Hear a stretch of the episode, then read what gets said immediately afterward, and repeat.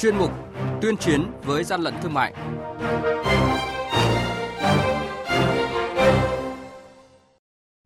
Thưa quý vị và các bạn, quản lý thị trường Cần Thơ thu giữ hơn 85.000 hộp mỹ phẩm sản xuất lậu.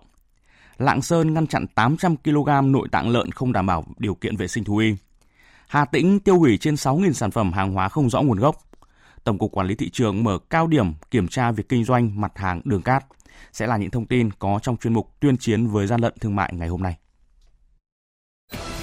Nhật ký quản lý thị trường, những điểm nóng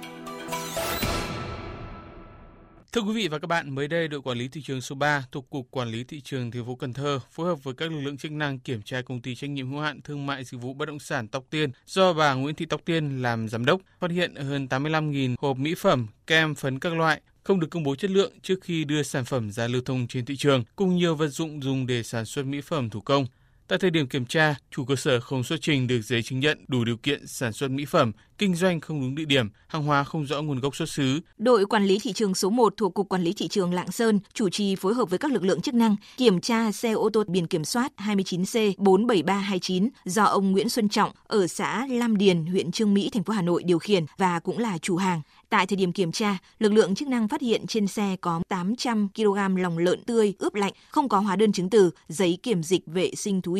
Khi tiếp xúc với không khí, một số sản phẩm chuyển màu đen, bốc mùi hôi. Hàng nhái, hàng giả, hậu quả khôn lường.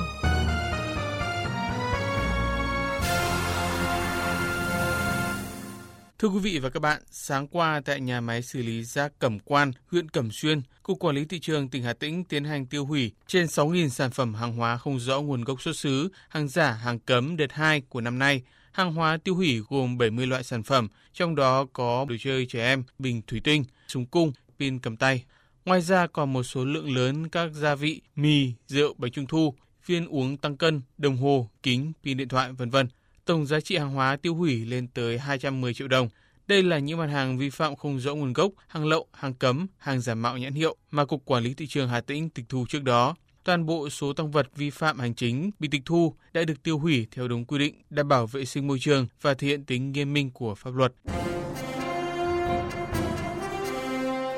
Quý vị và các bạn đang nghe chuyên mục Tuyên chiến với gian lận thương mại. Hãy nhớ số điện thoại đường dây nóng của chuyên mục 038 857 7800 và 0945 131 911. Chúng tôi xin nhắc lại các số điện thoại là 0388 577 800 và 0945 131 911 sẽ tiếp nhận ý kiến, phản ánh, kiến nghị, tin báo của các tổ chức cá nhân liên quan đến gian lận thương mại, hàng giả, hàng nhái. Tuyên chiến với gian lận thương mại phát sóng trong thời sự đồng hành sáng thứ ba, thứ năm và thứ sáu hàng tuần.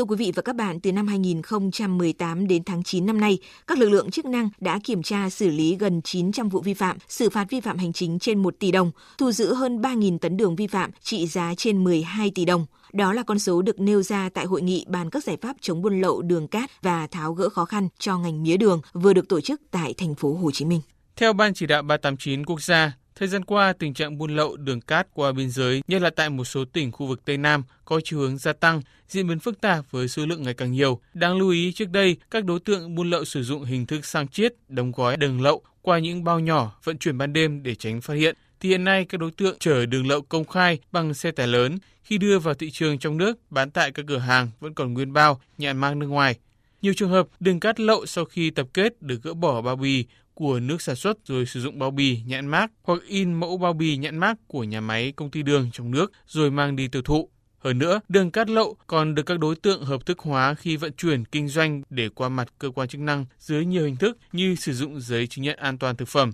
sử dụng vận đơn nhập khẩu đường ngoài hạn ngạch. Trước tình trạng này, Tổng cục Quản lý thị trường ra quân mở đợt cao điểm kiểm tra các mặt hàng đường cát nhằm xử lý kịp thời triệt để các tổ chức, cá nhân có hành vi buôn lậu và gian lận thương mại mặt hàng đường, ngăn chặn kéo giảm tình trạng vận chuyển, tàng trữ, buôn bán đường nhập lậu đang gây ảnh hưởng không nhỏ đến hoạt động của ngành mía đường Việt Nam. Đồng thời, để tăng cường tuyên truyền, hướng dẫn giúp đỡ các tổ chức cá nhân kinh doanh đường thực hiện tốt các chủ trương chính sách, quy định của pháp luật về kinh doanh mặt hàng đường, đề xuất các giải pháp chống buôn lậu, mặt hàng đường hiệu quả trong thời gian tới, Ban chỉ đạo 389 quốc gia nêu rõ, các cơ quan chức năng cần tăng cường nắm chắc tình hình, phương thức quy luật hoạt động, vận chuyển đường kính của các đầu nậu. Lực lượng chức năng bố trí người và phương tiện chốt chặn 24 trên 24 giờ nơi các đối tượng thường vận chuyển hàng lậu, đồng thời phối hợp chặt chẽ với các cơ quan chức năng, chính quyền địa phương gắn trách nhiệm của người chỉ huy, tổ công tác và từng địa bàn cụ thể trong công tác đấu tranh chống buôn lậu ngành hàng đường.